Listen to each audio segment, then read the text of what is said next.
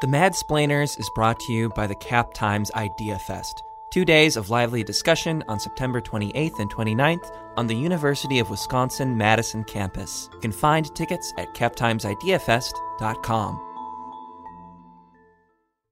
From your favorite episode of Parks and Rec to video games like SimCity, examples of local government pop up in all kinds of pop culture. On this episode of The Mad Splainers, Eric, Lisa, and I delve into some of our favorite examples. I'm Abby Becker, and I cover city and county government for the Capital Times. I'm Lisa Speckhard Pasque, and I'm the Metro reporter. I'm Erik Lorenzsonn, and I write about tech and produce podcasts for the Cap Times. And this is The Mad Splainers.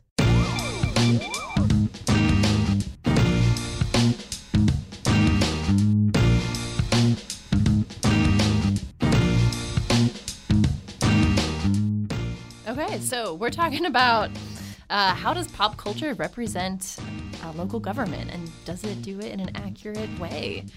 So, yeah, we've picked out some of our favorite pieces of pop culture and now we're going to analyze them very thoroughly. It's going to be great. Very thoroughly is not a joke. My co host here brought very extensive outlines with which to parse through these pop culture mediums. So, We have been talking about doing an episode like this from the get go. Like, literally, the first time we met to talk about this podcast, we were like, wouldn't it be fun if we did an episode all about, and I'm just going to spoil things here about what specifically we're going to talk about, about Parks and Recreation and about SimCity 2000? Yes.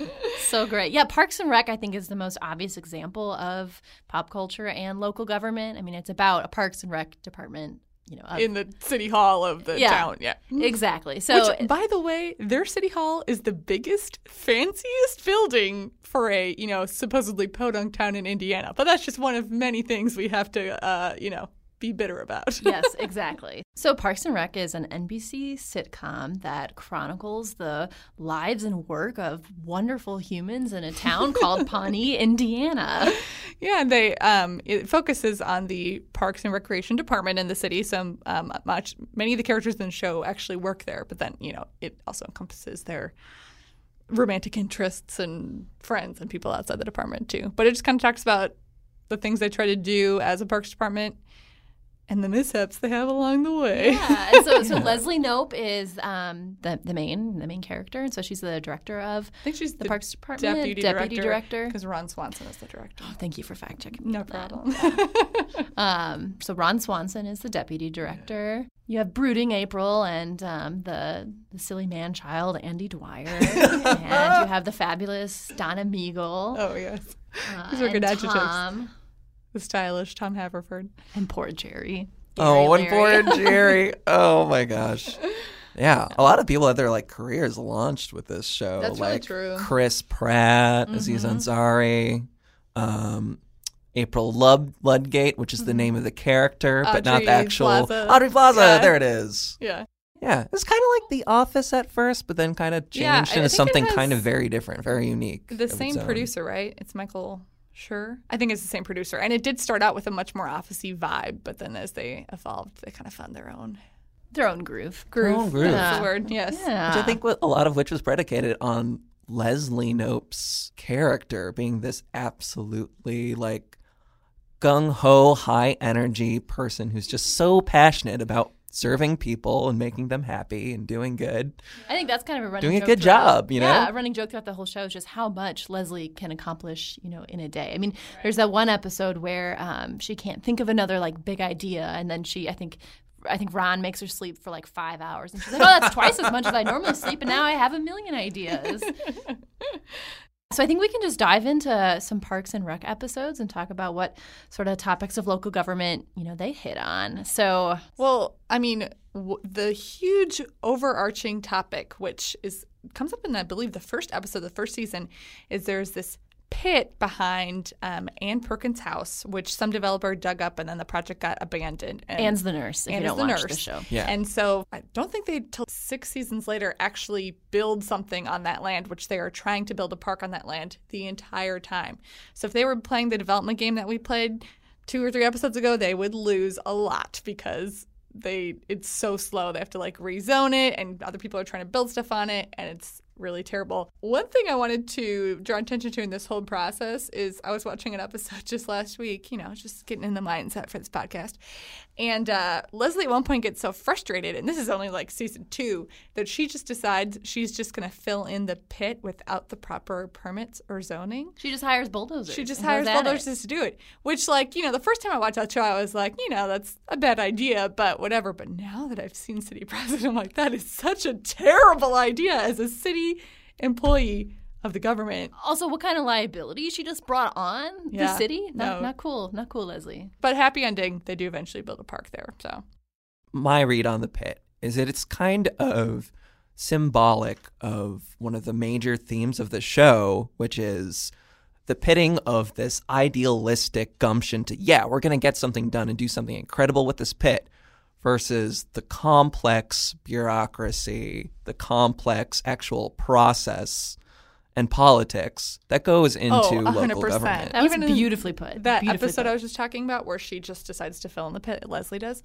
Like right before that, you see her big chart, which is like talking about zoning and how to get it on, and it's like 40 points and like 60 arrows going in different directions to like try to, you know, illustrate how complicated this process is. Another topic that I've noticed throughout a couple different episodes in Parks and Rec is sort of this uh, issue of proper procedure in local government. Which, if you're familiar with, you know, local government, government, you know, going to public meetings, um, you know, people follow the rules. Robert's Rules of Orders is a certain way uh, to do things. Um, and so I was watching uh, the episode uh, called Fluoride, and it's where Leslie is trying to get this merger to happen so that. Um, uh, Pawnee's water will merge with the other town's water to get fluoride in the water, which is a good thing and makes you wonder why Pawnee doesn't already have this. Uh, so the, you see, you know, her and the other council people, they are in a meeting in the city hall chambers. Um, and anyway, they're discussing this legislation. And so for the sake of discussion, we're going to assume that this meeting was properly noticed. Now, you don't see any members of the public in attendance, but there is the stenographer who's like keeping keeping records. So I, th- I think it's fair to say that this we can assume safely It was like an assume open It was an meeting. open meeting. It was publicly noticed. I mean, that court records lady is there. Um, and when uh, when Leslie is talking about um, this bill that she's proposing about the merger, you know, no one's surprised, no one's taken off guard. People know about it. Again, also kind of backing up my assumption that this bill was properly noticed as well. Okay, so then cue Councilman Jeremy Jamm, who is kind of the worst. Oh, he's definitely the worst. Yeah, he's he's a dentist in the town or an orthodontist. Uh, he does he's a de- uh, I think he's a dentist. well. Anyway, he works with people's teeth. He's as- like one of the few villains in the show. There aren't really any totally a villain. villains, Yeah, but he is a villain. he is a villain. So. Um, he is, you know, asking Leslie all these questions about the fluoride, and eventually he's like, "All right, you caught me. I don't want this because I need uh, the people of Pawnee to have a lot of cavities because I need to support my lifestyle." Jamm then proposes a bill um, that would basically keep the merger from happening. So Leslie did not know this was happening because then the next scene is her on the phone with Ben, being like, "Oh, how can you do this?" Right? Well, if you're going to introduce a piece of legislation, it needs to be noticed, and so then it wouldn't come as a surprise, right? So I don't think what he did it was legal. If I'm, if my assumptions are correct here, mm-hmm. yeah. Mm. That villain, I tell you. yeah, and And there's not a- even observing the rules for how you introduce legislation. Exactly. What a scoundrel. Yeah. I was a little disappointed that it wasn't properly noticed. Um, but there's also there's another I couldn't remember exactly which episode that this came from, but um, there's one where uh, I think Leslie Knope is walking down the hallway with Councilman Howser, and Councilman Howser goes into the City Council chambers, and there's a sign out front that says City Council meeting in progress. And Leslie stops herself. She kind of looks at the camera and is like, "Oh, you know, the the meeting's happening." And I think she says something like how you know she hopes to be a City Council member someday or something for all those listening, those meetings are public. You're a member of the public, you're a staff member of City Hall, you go to those meetings. You are allowed to be there and to register to vote and speak your opinion. So don't let that episode keep you from showing up at a city council meeting. That's that's my message to all of you listeners. Preach it. Yeah. Preach. One other episode I wanted Yes. to talk about uh, touches on um, the issue of historic preservation, which in Madison, historic pre- preservation is a huge thing, right? We have uh, the landmarks Committee. Um, I'm sorry, the Landmarks Commission. And Lisa goes to a, a lot of those meetings, um, and I go to some. Um, and yeah, and there, I mean, there's local ordinances that regulate, um, you know, how to care for historic properties. Um, a lot of uh, a lot of care and pride kind of goes into this. So in season two, episode 21 of Parks and Rec, it's called 94 Meetings. Leslie finds out that Jessica Wicks, a lady in town um, who's married to one of the uh, the wealthy old guys in the town, that she has plans to alter the Turnbill Mansion, which is a historic monument in the town. Um, so Leslie uh, Leslie is furious to hear this, and she gets to the the mansion to talk to Jessica and to find out what's up. So when she's there, she finds out the mansion has already been altered. I think the floors were painted, and something else had happened uh, inside the structure. Um, and then she also finds out that Jessica wants to demolish an old gazebo in the mansion's backyard that is also historic. Okay, this raises a lot of questions for me because Tell Don't us. say. Tell Abby. us, Abby. because here's the thing. One, all right, Leslie's a very committed public employee. That's you know, not her job. Right. It's not her job, right? Like, why doesn't Pawnee have a historic preservation committee group, group of people? I don't understand this, right? So, I mean, she says it's a historic mansion, or yeah, the historic mansion, historic gazebo, right? So, I mean, this, you know, if we're thinking about this, it should be then, um, it should have been like officially marked as A know, landmark. as a historic, as a Yeah. landmark. So then there would be a lot of rules in place uh, to respond to this. So Jessica was really flouting the rules, and Leslie must just be really dedicated to respond to this. Um, but also, if, if Pawnee doesn't have a historic preservation committee, then If it doesn't, get on that. then maybe she, you know, then that would mean it wasn't actually a landmark and it was just, you know, maybe older. Right. You, and then you can't make rules about that. Again, making some assumptions. I didn't have a chance to, you know. You know, go too deep into these Sure. conspiracy But theories. those are just have. questions that that uh, came to mind. I. I said this before, but I think a dream job would have been to be kind The of like fact the fact checker checker. for the episodes. Oh It's so my much god. I feel like they had to have at least someone. I mean, like obviously they didn't get as nitpicky as we would have been, but like they had to have someone, right, to like confer Surely. with. Like, Surely. Surely. Are there aspects of local government that it really nails on the head where you watch and you're like, yes, this is what I deal with all the time? Yes. So I think oh, to me overall, the show I feel is is accurate. Like when I watch it, I'm like, wow, I feel like I experience that in in my job. You know, one aspect they get super super accurate is the the level of um, exuberance from the citizen members who go to the community forums. Oh my gosh, that's one of the highlights of the show. Well, and what speaks to me about that too is, and I haven't been to a ton of meetings like this, but this has happened where, so in those community forums in Parks and Rec, people will bring up things that have nothing to do with the topic at hand. Like I was watching one the other day where they're like complaining that they found a sandwich in the park that is peanut butter and they don't like peanut butter or something like that. but I have legitimately been to um, like community feedback or forums where like people started bringing up things that had literally nothing to do with what we were talking about, and I was like, my life is Parks and Rec right now. Yes, so that is yeah. very true to life at times. yeah. Although usually not as much screaming, I would say. Yeah, Le- there's a lot of screaming in Leslie's town town hall meetings, which don't usually happen in uh, the meetings that I'm at. The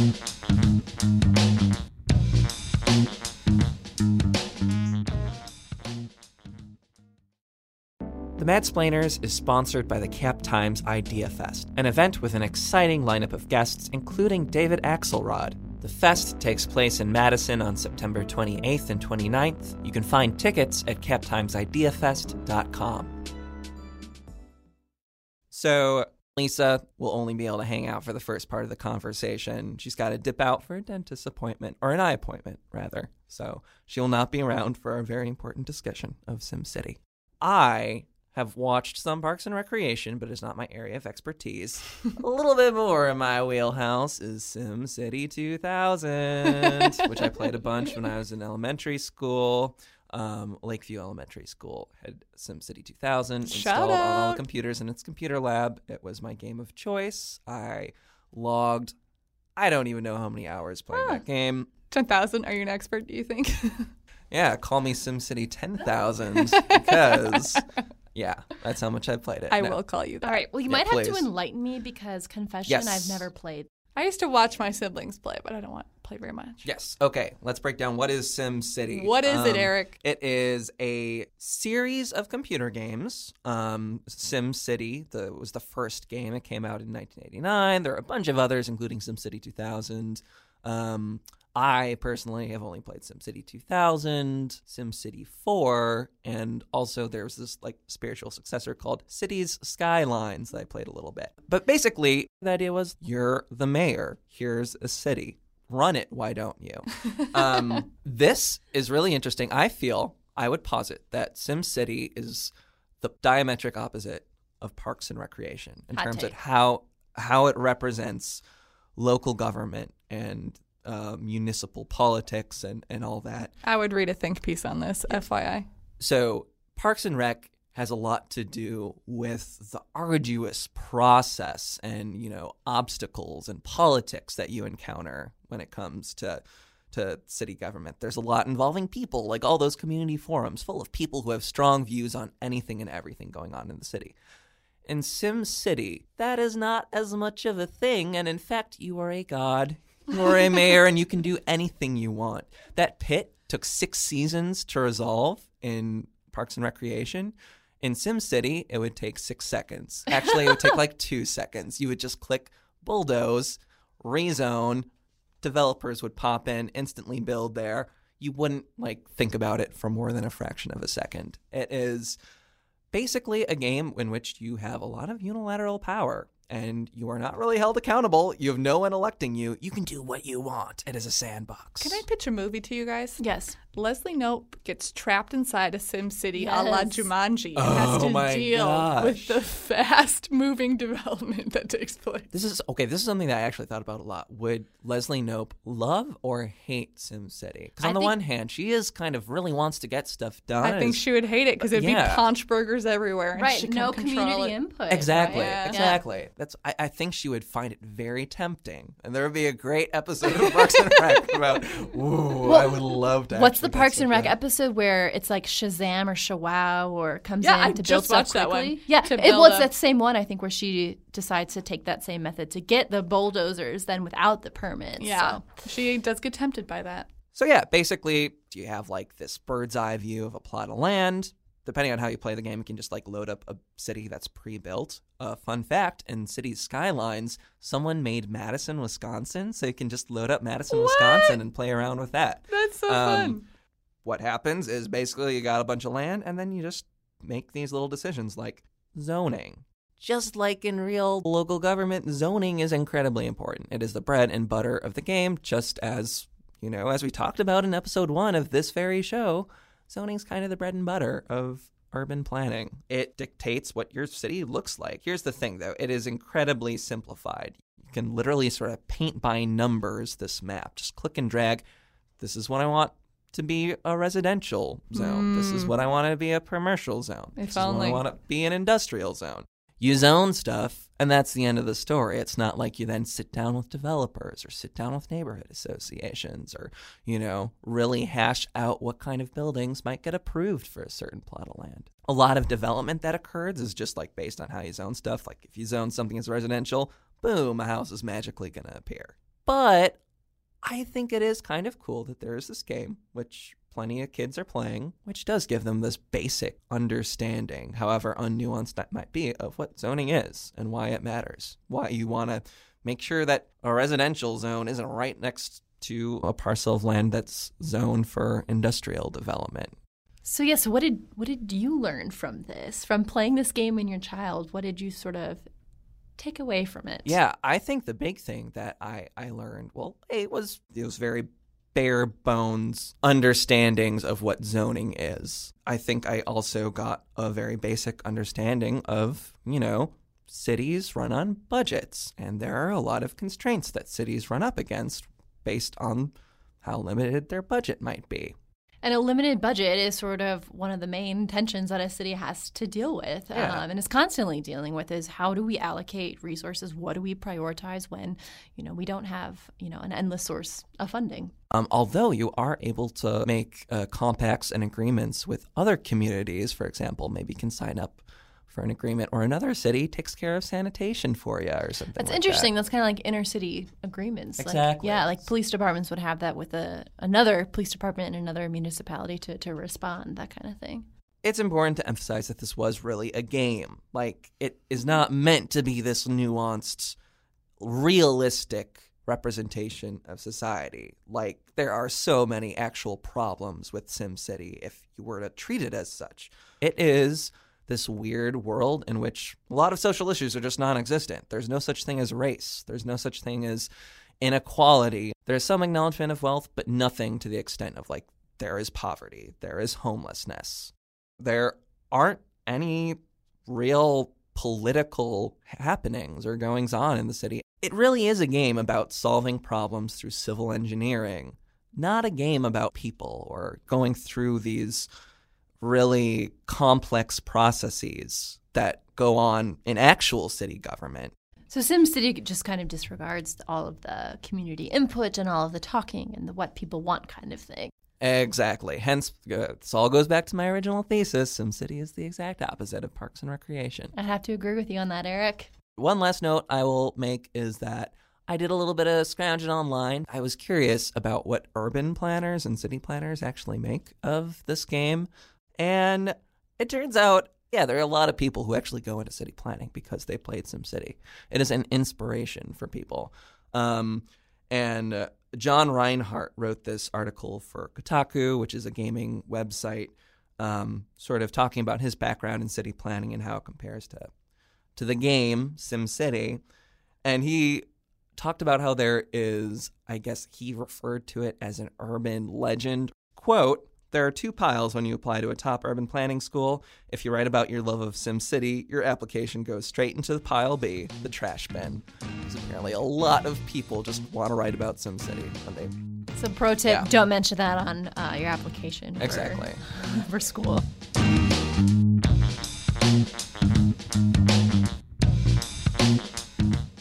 Parks and Rec and uh, SimCity aren't the only pieces of pop culture that you know we we came up with. There were a couple others, and one was an episode from The Simpsons. Yeah, one of my favorite episodes is called Trash of the Titans. Came around season nine, which is a season that people point to as exemplary of the flagging quality of The Simpsons at that point. But I say, bah humbug to that because it's a great episode. I love this episode. Have you watched it, Abby? Uh, no, Okay. but I know. Nice. I so someone recommended uh, this episode as a good one that kind of exemplifies some aspects of local government, and so I read up on it. But no, I have not watched it. Yeah, you know, I mean, it is literally about local government. I don't know if there are any huge takeaways about, you know, the the intricacies of of municipal government. You kind of get Um, into the idea of protest and election. The the plot of it is basically Homer gets uh really riled up about sanitation in his city. And long story short, he gets in this feud with the sanitation commission and thinks that he can actually maybe run for sanitation commissioner himself, and he does. Um, and his whole promise, his his his campaign slogan is "Can't someone else do it?" The entire premise of which is like Homer is going to have sanitation workers pick up your trash, take out your trash. It's going to be almost this wonderful service that will just pamper residents and basically do every single aspect of sanitary work. Long story short, he gets elected and ends up running out of money within a month because he can't sustain it. That sounds about right. Yeah. I don't think there's a whole lot to say about this episode other than it's hilarious. It is uh, an example, I guess, of firebrand politics and how effective that kind of tactic can be, as opposed to, you know, a sensible, rational, sort of measured approach to politicking. Well, um, so speaking of you know politicking, I was thinking about um, The Wire. The Wire is um, it's a TV series. It is set in Baltimore, and basically each season introduces a different institution of the city, and then sort of delves into its relationship to law enforcement. So, um, yeah, I mean, so I mean, the, a lot of the show is about local government and local police, and you know, sort of what all comes from that.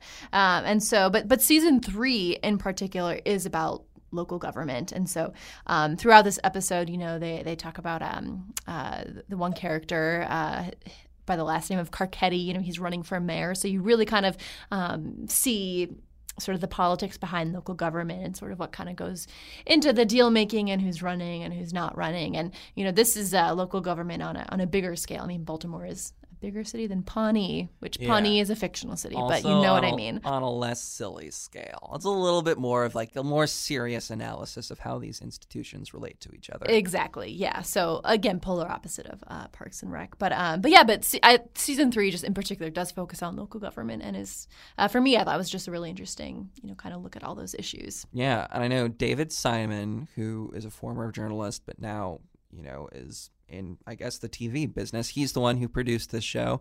He also made a show called Show Me a Hero that I don't know a whole lot about, but is all about affordable housing in Oh, New fascinating. York. So this guy is just, you know, uh, has a wealth of local government and city related uh, media to, that he's he's produced. So thank you for that, David Simon. Well, and then on a more lighthearted uh, TV series, um, uh, Gilmore Girls also has uh, some some pieces in it that relate to local government. One one aspect of the show, um, Taylor Doose, uh, he owns a grocery store in the in Stars Hollow, um, but he is the town selectman. As town selectman, that's sort of the town executive, you know, position. And so, Yeah. um, a lot of episodes have all of the characters at these crazy town hall meetings that take place in Miss Patty's dance studio. Um, and so, anyway, those are just kind of funny to watch. And uh, they're, I mean, they're not really that well run. Like he has a gavel and says stuff, but uh, it's kind of unclear how the whole procedural thing kind of works. Um, but yeah, but then in a later episode, another character, Jackson Belleville, ends up running for town selectman and and, and beating Taylor Doose, which um, it's kind of sad because Taylor really has nothing else kind of going on in his life, and he really needs that. Taylor. Yeah, he kind of like this. derives self worth from that position. But it's kind of funny because uh, Jackson realizes after he wins that he really doesn't want it and does not want to deal with all of the the issues that come with being town selectman. You know, like people asking him questions about you know I don't know different projects in town or whatever. Um, yeah, so that that is kind of one aspect of local government in Stars Hollow. Um, you know, I was kind of like really trying to think before we recorded this, like, what are prominent examples of local government and pop culture? I think possibly like the most common one is just in the case of like police procedurals, like Law and Order is a lot. You know, people get very familiar with like prosecutors and the county DA's office and all that. I do not watch these shows, so I do not know how accurate they are. I also cannot analyze them. But, Yeah. But no, I think, yeah, the uh, presentation of the uh, police departments, of court systems, I think those are overrepresented. Oh my God, we need more parks and recs. You know. Yeah, we do. Yeah. Amen to that.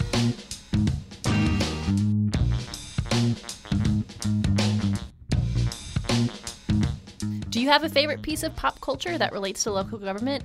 We want to hear about it, so let us know. Tweet at us, email us. Uh, in fact, you can email Eric at ericl at madison.com. You can subscribe to the Mad Splainers on iTunes or wherever else you find podcasts. And while you're there, you can check out other Cap Times podcasts like The Corner Table, which is all about food and dining. Thanks for listening. Bye, y'all.